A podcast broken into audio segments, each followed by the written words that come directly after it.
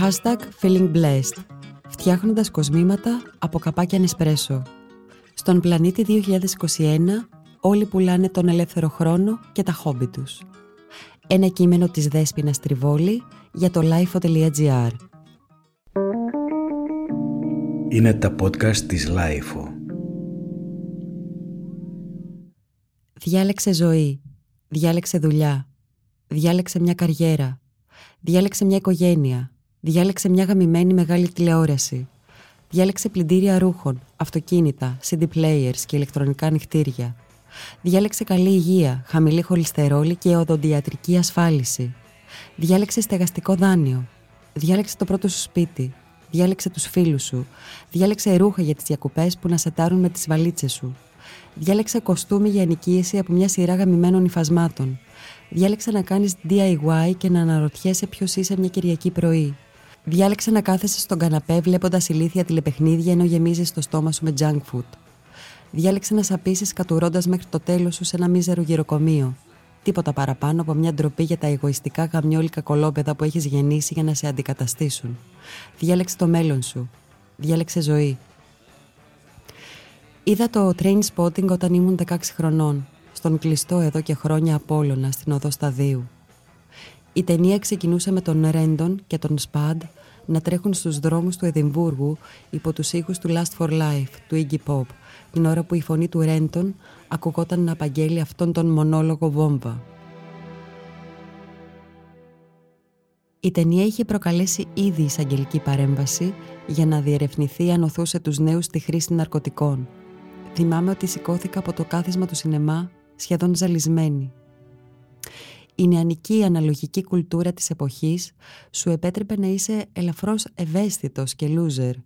Ήταν οκ να απορρίπτεις τον μικροαστισμό των γονιών σου, την τακτοποιημένη ζωή, την καλοστρωμένη καριέρα. Οι losers ήταν ευαίσθητοι και είχαν πλάκα. Ήταν τα χρόνια του μεγάλου Λεμπόφσκι και τον Ιρβάνα. Η βίβλος του τέλους της δεκαετίας του 90 ήταν το Generation X του Douglas Copeland, με ήρωες μια παρέα ευαίσθητων οικοσάριδων που παράταγαν τις δουλειές τους για να ζήσουν στο Palm Springs, κοντά σε στρατιές ηλικιωμένων. Ο λόγος του Ρέντον ήταν τότε δυναμίτης. Τώρα είναι σαν να ακούς παιδάκι να αποστηθίζει το ποίημα του για το σχολείο, έγραψε πριν κάποια χρόνια ο Πίτερ Μπράτσο στην Guardian. Πιθανόν να εννοούσε πως τώρα 25 χρόνια μετά ζούμε με βάση το ακριβώς αντίθετο μοντέλο. Στον πλανήτη 2021 κάθε τι είναι μια πιθανή πηγή εισοδήματος. Καλούμαστε ανα πάσα στιγμή να ξεπουλήσουμε κάθε εκατοστό ελεύθερου χρόνου και να αξιοποιήσουμε τα χόμπι και τα ενδιαφέροντά μας ως πιθανές επιχειρηματικές ευκαιρίες.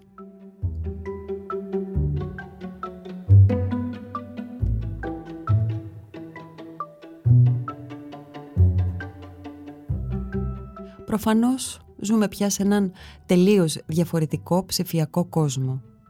Η φύση της εργασίας έχει αλλάξει ριζικά. Η μεσαία τάξη έχει συρρυκνωθεί. Η γενιά δουλεύει με όλο και πιο ευέλικτους όρους. Είμαστε παιδιά του gig economy. Νοικιάζουμε σπίτι στο Airbnb, παραγγέλνουμε φαγητό από applications και έχουμε ελάχιστα λεφτά σε σχέση με τους γονείς μας όταν ήταν στην ηλικία μας.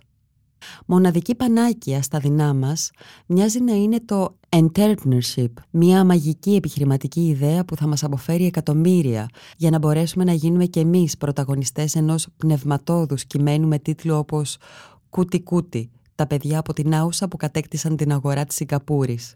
Δεν έχω ιδέα τι είναι το κούτι κούτι, πιθανώς έτσι θα βγάλω κάποια μέρα την φανταστική μου εφεύρεση. Στις αρχές της κρίσης, Όλοι ξεκίνησαν να φτιάχνουν κοσμήματα και κεριά για έξτρα εισόδημα. Ήταν κατανοητό, κανείς δεν είχε λεφτά, φαινόταν σχεδόν λογικό να αρχίσεις να φτιάχνεις κοσμήματα από καπάκια νεσπρέσο για να βιοποριστείς. Η κρίση μπορεί να τελείωσε, αλλά η αφραγία όχι.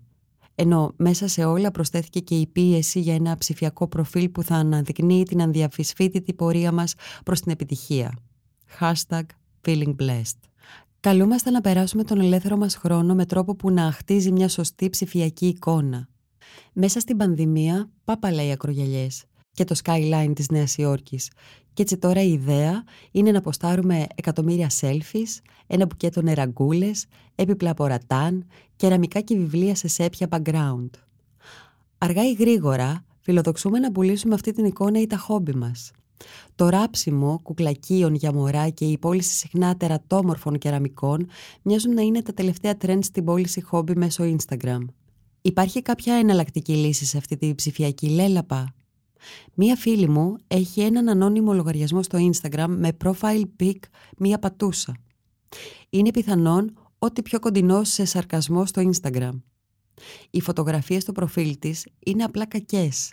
Η ταμπέλα ενός μαγαζιού που λέγεται φωτοτυπάκι, μία γούρνο κεφαλή, το εξώφυλλο ενός βιβλίου που λέγεται Losers Live Longer, μία σκακέρα που αντί για βασιλιά έχει τον Obelix, έχει μόνο 72 followers.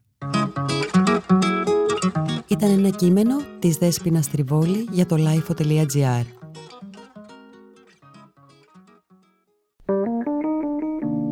Είναι τα podcast της Lifeo.